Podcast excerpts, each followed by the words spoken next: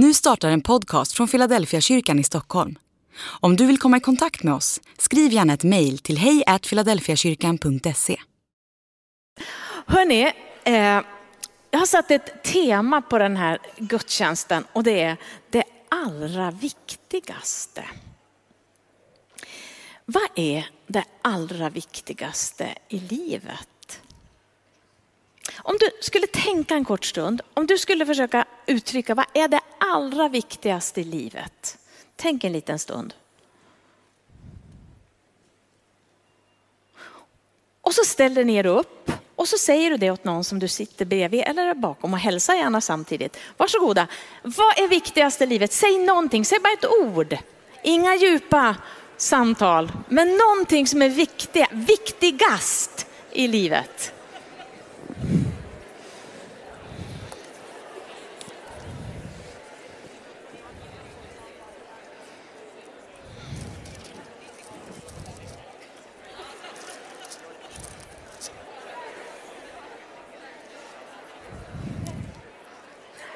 Ja, varsågoda och sitt. Det vore ju otroligt intressant att få höra vad ni har sagt. Kanske någon har sagt att ja, men det är mina barn. Det är mina barn och barnbarn, kanske någon har sagt. Eller någon som har sagt att det är att ha hälsan. Eller kanske någon har sagt det är att få jobba och göra rätt för sig. Jag vet inte vad ni tycker är viktigast. Men jag tror det är viktigt att tänka till ibland. Vad är viktigast? Det finns ju mycket som är viktigt. Men ibland behöver man välja bort en del viktiga saker för att hinna med det som är viktigast. Det där är ett svårt val, men så viktigt. Och människan har nog alltid sökt efter det viktigaste. Men jag tror att vi ofta missar det blir så mycket annat som tar upp våra tankar och liv. Så läste jag och log faktiskt. För det är bara några veckor sedan det kom en forskning, en undersökning som presenterades. Och jag läste den där, nu ska jag läsa för dig en liten del av det. Det står så här, och nu, nu står det istället för det som är viktigast så talar det om lycka. Men det är egentligen det det handlar om. Vad är viktigast? Vad är det som gör att man får lycka? Nära relationer är receptet för lycka. Det slår världens största studie om lycka fast. Jag log för jag tänkte, jaha, hur länge har ni hållit på för att komma på det där tänkte jag. Ni ska få höra. Forskarna är inte förvånade men lika drabbade av resultatet. Det här har förändrat hur jag själv lever och synen på mina relationer, säger Mark Schultz, professor i klinisk psykologi vid Harvard till Idébyrån. The Harvard Study of Development, Adult Development startade för 80 år sedan i USA. De alltså håller på i 80 år för att komma fram till det här. Det tycker jag var spännande. Och det är den längsta studien i världen om just lycka. Resultaten som publiceras i boken The Good Life är tydliga. Det är nära och goda relationer som gör oss lyckligast. Jag tror att det som förvånar folk mest är att pengar spelar väldigt lite roll i slutskedet av livet. Många av deltagarna har ångrat att de har fokuserat för mycket på sina karriärer istället för sina vänner och familjer, säger Mark Schultz. Och hans medforskare Robert Waldinger lyfter även vikten av det de kallar social fitness. Alltså att man måste träna upp sina relationer. Det här täcker allt från att medvetet anstränga sig i de relationer som ger energi och finns nära, till att småprata med främlingar i kollektivtrafiken Sånt gör att vi mår bättre, både mentalt och fysiskt. Studien visar till och med att de som har bättre relationer vid 50 års ålder både är gladare och friskare vid 80 och de lever dessutom längre. 80 års studier och de har kommit fram till det där. Och jag tänkte, läs Bibeln. Vet ni, det står det här redan. Det har stått, ett par tusen år har det här stått i Bibeln. Men 80 år har de studerat för att komma fram till det här. Och det är bra att de har studerat, det måste jag säga. Men tänk att det ska vara så långt ifrån det självklara. Det bästa vi har, det är varann. Det bästa vi har. Vi ska titta, för Bibeln själv talar, och Jesus själv han säger så här, viktigast är detta, detta säger han i ett sammanhang. Och det här sammanhanget är att när det kommer en man, en skriftlärd till Jesus och så ställer han en fråga som han och de andra skriftlärda ofta diskuterade. Jag har läst lite runt det där. Och då är det så att den här frågan hade man ofta som skriftlärda. Skulle man kunna sammanfatta lagen? Man hade ju Tora och den var liksom, nu ska du få höra. Eh, 248 bud, du ska. Och 365 förbud, du ska inte. Och det här skulle människor komma ihåg. Och då tänkte de, det vore ju rätt bra att dra ihop det här och göra ett av det. Och då fanns det en av de lärarna, judiska lärarna som hette Hillel. Han levde strax före Jesu tid. Och han gjorde så här. Det är klart att man kan sammanfatta, sa han. Och så gjorde han en sammanfattning. Vad du avskyr för ditt eget vidkommande, det ska du inte göra mot din nästa. Det här är hela Tora. Resten är förklaringar. Gå och lär. Så sa han. Jag tyckte det var lite tråkigt. Vad du avskyr för ditt eget vidkommande, det ska du inte göra mot din nästa. Men det var hans formulering. Och då pratade man, skulle man kunna sammanfatta så här? Och med den bakgrunden kommer den här skriftlärde fram till Jesus. Och vi ska läsa vad som händer i Markus, det tolfte kapitlet. En av de skriftlärda som hörde dem diskutera märkte hur väl Jesus svarade och kom fram och frågade honom, vilket är det viktigaste budet av alla? Det är egentligen samma fråga som vi har sagt, vad är viktigast i livet? För det var ju det det handlade om. Jesus svarade, viktigast är detta. Hör Israel, Herren vår Gud är den enda Herren och du ska älska Herren din Gud av hela ditt hjärta, av hela din själ, av hela ditt förstånd och av hela din kraft. Sen kommer det här, du ska älska din nästa som dig själv. Något större bud än dessa finns inte. Det du märker är ju att Jesus är nästan nära Hillel. Han säger det på ett annat sätt och han lägger till. Så den skriftlärde tycker att Jesus, ja, han kände ju igen det. Och då säger han, du har rätt mästare. Det är som du säger, han är den ende. Det finns ingen annan än han. Att älska Gud av hela sitt hjärta, av hela sitt förstånd, av hela sin kraft och älska sin nästa som sig själv. Det är mer än alla brännoffer och andra offer. När Jesus hörde att mannen svarade klokt sa han, du har inte långt till Guds rike. Sen vågade ingen fråga honom något mer. Detta är det viktigaste. Och så säger Jesus, viktigast är detta att älska Gud, att älska sin nästa och älska sig själv. Och så har han sammanfattat allt det här. Relation handlar ju faktiskt om att ha en relation till Gud och ha en relation till andra och en relation till mig själv. Här uttrycks det i att älska. Att sätta någon annan före sig själv. Det är ju egentligen vad älska är. Och Gud han har satt oss före sig själv ibland. Inte minst när han gav sin egen son. Att sätta någon annan före. Eller viljan att ge villkorslöst till någon. Det är kärlek, att älska.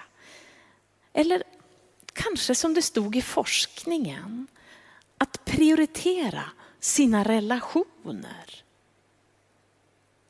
Ingenting talar ju mot varandra här. Att prioritera sina relationer. Vad är viktigast Jesus? Jo men det viktigaste det är att du prioriterar relationen med Gud, med andra människor och med dig själv. Det är viktigast. Då tänker jag, om vi skulle titta på de där tre, vad är det då att älska Gud? Hur gör man det? Jesus tar ju i lite grann. Han tar i rejält. För han säger så här, du ska älska Herren din Gud med hela ditt hjärta, av hela ditt förstånd och hela din kraft. Fy vad svårt. Känner inte du det? Det har jag alltid känt när jag läst det där och känt att jag, jag räcker inte till. Av hela mitt hjärta. Det ska liksom inte finnas något annat. Av allt det jag förstår. Och det där kan inte vara helt enkelt. Men det här, det var en uppmaning som Jesus, ska man då säga citerar eller tar igen ifrån Moseböckerna. Så här står det, för det här var något som judarna fick redan på den tiden. Om vi går till femte Mosebok 6 så ska du känna igen det Jesus nu tog in i det han såg som viktigast. Här står det samma sak. Hör Israel, Herren vår Gud, Herren är en. Du ska älska Herren din Gud av hela ditt hjärta, med hela din själ och med all din kraft. Dessa ord som jag idag ger dig ska du lägga på hjärtat.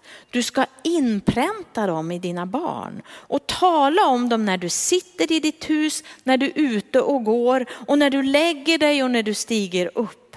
Från solen går upp till solen går ner.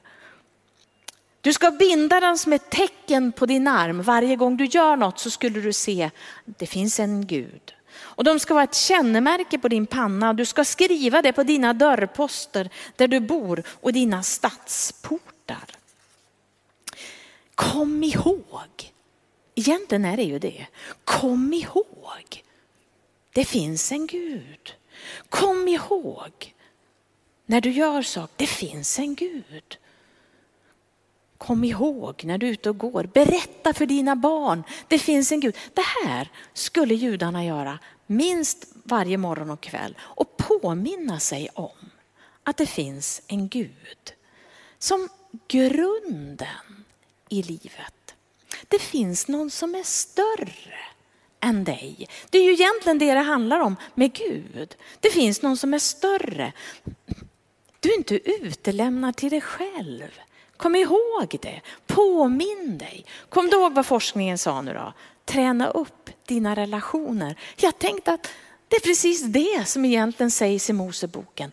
Kom ihåg, påminn dig om vem han är.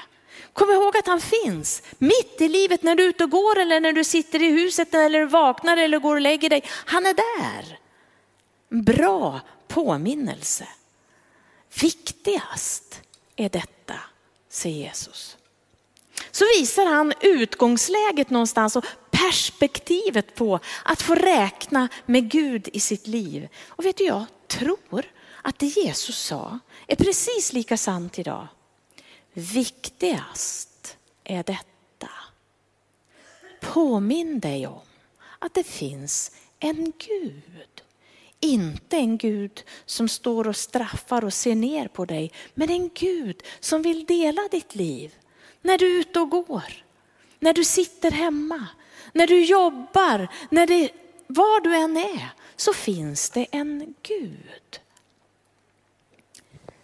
Och du är inbjuden att ha en relation med honom. Att älska Gud, det tror jag handlar om att ge sig hän i den relationen med allt som jag är. Mitt hjärta, mitt förstånd, min kraft, min själ. Att jag liksom tar in Gud i allting. Vet du, jag tror att det är den största kärleken. För så är det också kärleken mellan människor, att man ger hela sig. Och jag tänker att älska Gud, det handlar om att få ta in Gud i varje del av mitt liv. Jag tror det är den yttersta kärleken. Gud kom, var med mig. Hjälp mig, led mig, visa mig. Hur älskar jag Gud? Ja, men det är ju inte bara en känsla att älska utan det är ju en vilja, en inriktning, någon jag vill vara med, någon jag längtar efter. Att räkna med Gud, att ta med honom i mitt liv, att vända mig till honom. Det tänker jag är att älska Gud. Och sen kan jag få känna också. Men jag tänker det är inte där det sitter. Det handlar om att involvera. Och jag tänker det handlar aldrig om ett utifrån kommande tvång. Du ska älska. Så har jag tänkt många gånger när jag läst den där texten. Du ska älska Gud med hel. Jag tror att det handlar om något helt annat. Jag tror det handlar om något som föds. Därför det också står i Bibeln, det är inte vi som har älskat först, det är Gud som har älskat först. Och där väcks en kärlek. Inte förrän jag förstår vad Gud har gett kan jag ju säga, men Gud tack, jag älskar dig. Inte förrän då. Men han har gett. Och där startar allting och så kan det få bli den där varma relationen, ett gensvar. Och sen är det så här härligt med Gud tycker jag. Det är inte så han säger, ja men älska Gud och så är det där klart så får du sköta det andra sen. Utan du kommer att se att den här relationen med Gud, den är definitivt involverad i de andra relationerna. Och han har valt det så. Vi går till det andra. Vad är att älska sin nästa? Och hur gör man? Ja, men det är som jag sa, att älska är att sätta någon annan före. Det är ett verb, det är någonting man gör. Kommer du ihåg nu vad Hillel sa? Han sa, vad du avskyr för ditt eget vidkommande, det ska du inte göra mot din nästa. I Bibeln står det, allt vad du vill att andra ska göra för dig, det ska du göra för dem. Det är ett bra utgångsläge. Det finns så olika relationer med min nästa. Det finns ju de som är väldigt nära som är min nästa, så finns det de som är långt borta. Men grunden är densamma. Och jag tror att vi behöver jobba på våra relationer. Att vi ska älska vår nästa. Det sträcker sig så långt. Det är ju alla, men det är omöjligt. Men riktningen. Jag tror nämligen att Gud älskar när han ser att vi gör något för någon annan. Han älskar det. Han blir glad. Jag tror han blir otroligt ledsen när vi sårar varandra och snackar illa om varandra. Vet du, jag tror att det sårar Guds hjärta. Men Guds hjärta gläds när han ser att vi tycker om varandra, att vi gör något för varandra. Att jag sträcker mig lite mer för att göra något gott för någon annan. Det är att göra Gud glad. Och vet du vad han känner då? Han känner att jag älskar honom. Det är ju märkligt det här. När jag gör något för någon annan, då är det som att Gud känner kärlek ifrån mig. Därför att han har sagt, det ni gör mot andra, det har ni gjort mot mig. En fantastisk Gud som inte bara vill ha allting själv, utan han har sammanblandat sig med oss. I Johannes brev så står det så här, jag älsk, den som säger jag älskar Gud men hatar sin broder så ljuger han. För den som inte älskar sin broder som han har sett kan inte älska Gud som han inte har sett. Det är som Gud säger, du vet den här relationen måste du vårda för att du ska förstå vem jag är. Du måste se din nästa, du måste bry dig om din nästa. För då förstår du mer vem jag är. Och vill du älska mig, då ska du älska andra. Jag tycker det är fantastiskt med Gud som tänker så. Och jag tänker det här med kärlek, att älska någon, vad är det då? Ja men det är ju att lyssna på någon. Du respekterar någon, det är att ta tid med någon. Det är att se någon i ögonen. Det är att bry sig om och ibland att handfast ta tag i någonting i en människas liv. Det är väldigt olika. Men det är någonting vi kan göra. Vår kärlek till Gud visar sig i hur vi möter andra. Kommer du ihåg vad forskningen sa? Att man ska anstränga sig i de relationer som ger energi till att små, ge energi till att småprata med främlingar i kollektivtrafiken. Sånt gör att vi mår bättre både mentalt och fysiskt. Alltså att älska och bry sig om någon, det ger ju någonting till mig också. Och det hör ihop med att jag får en balans i livet. Jag fortsätter, det finns mycket att säga men jag måste ju gå vidare. Vad är älska sig själv då? Och hur älskar man sig själv? Och jag har mött, jag måste nog säga ganska många som retar sig på den här uppmaningen att älska sin nästa som sig själv. Och så säger man, ja men jag älskar ju inte mig själv. Menar du då att jag inte kan älska andra? Jag kan älska andra, men jag kan inte älska mig själv. Jag tänker att det är väldigt smärtsamt att inte älska sig själv. Jag har haft perioder av det under min tonårsperiod där jag såg ner på mig själv rejält. Och det gör ont. Det gör så ont. Och det gör till slut att man måste stänga till. Man har svårt att ta emot om någon överhuvudtaget ger någonting av positivitet, positivitet i ens liv. Och jag vill säga att oftast när man inte älskar sig själv så är det känslan. Alltså det finns någonting där som jag känner att jag inte älskar. Alltså det känns, känns i mig.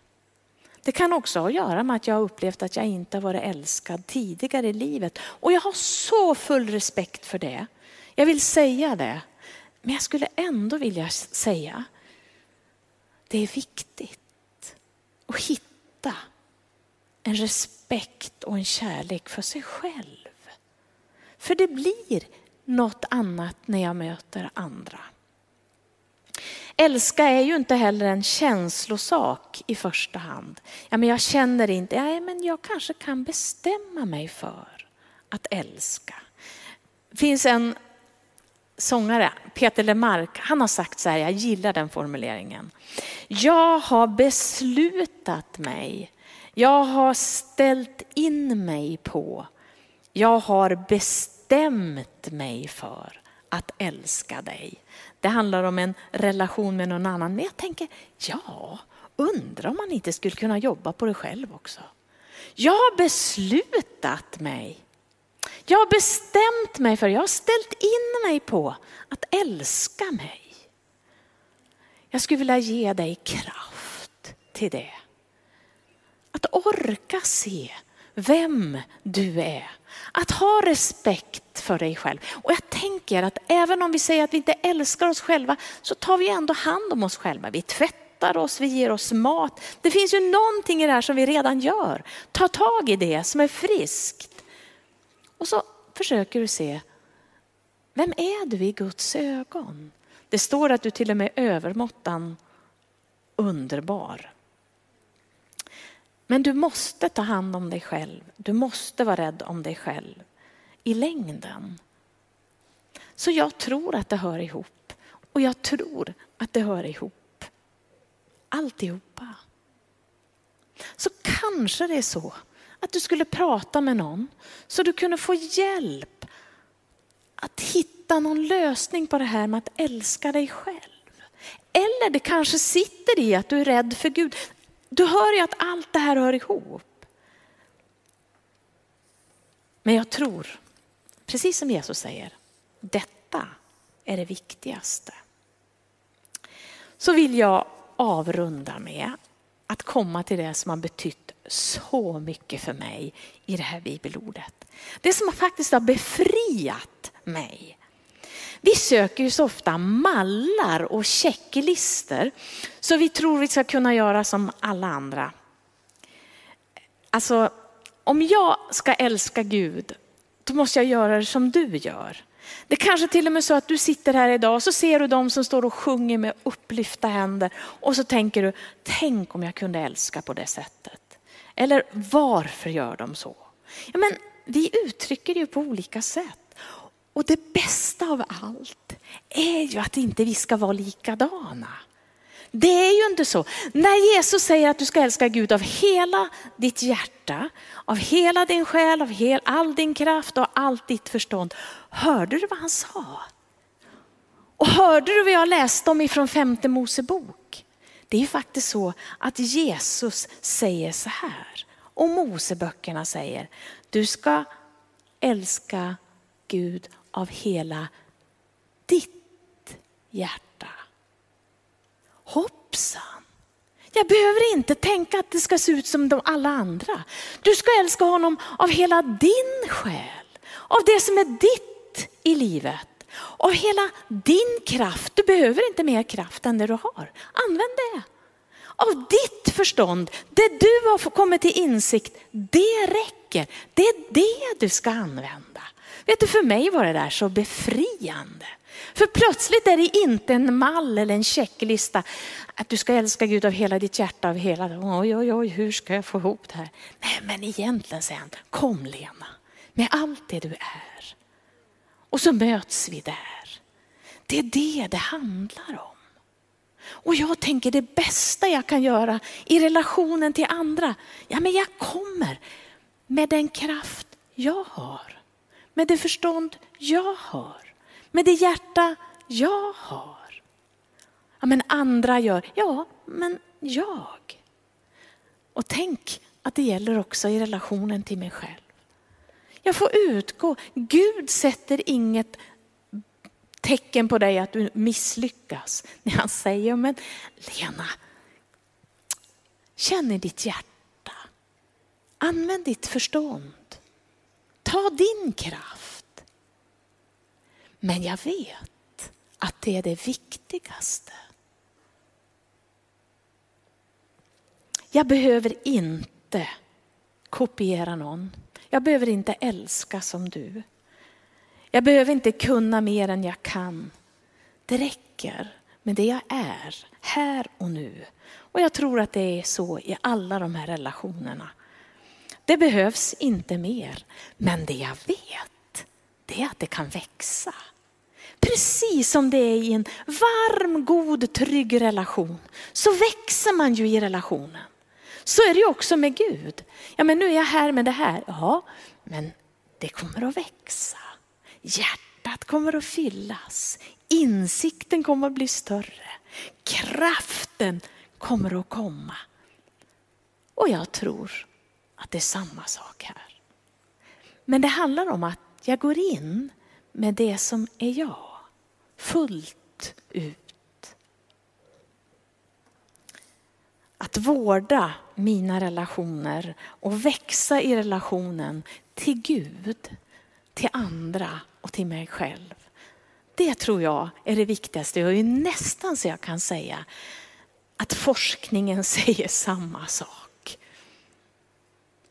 Jesus Kristus. Tack. Tack för vad du sa där när de kom och frågade vad det viktigaste var. Tack att du påminde om vem Gud är och det får vara grunden i våra liv. Den närvarande gode guden. Och tack för att vi får leva en relation med Gud själv. Men tack för att du också gav oss att vi får vara de vi är i relationen. Både med Gud och med andra. Jesus, jag tror verkligen att det här är det viktigaste i livet. Hjälp oss. Du vet hur lätt det är, hur vi tappar i det här. Och det är så mycket annat som tar våran tid. Men Gud hjälp oss att göra de goda valen. Och jag vill be för den som kämpar med kärleken till sig själv. Gud, låt den bara få vila i vetskapen om att du håller dem i din hand. Och din kärlek är lika stor som för alla andra. Jag ber för den som har en utmaning hemma i relationerna. Hjälp oss Jesus att kunna älska med vårt hjärta rakt in i den situation som finns. Jag ber om det i Jesu namn. Amen.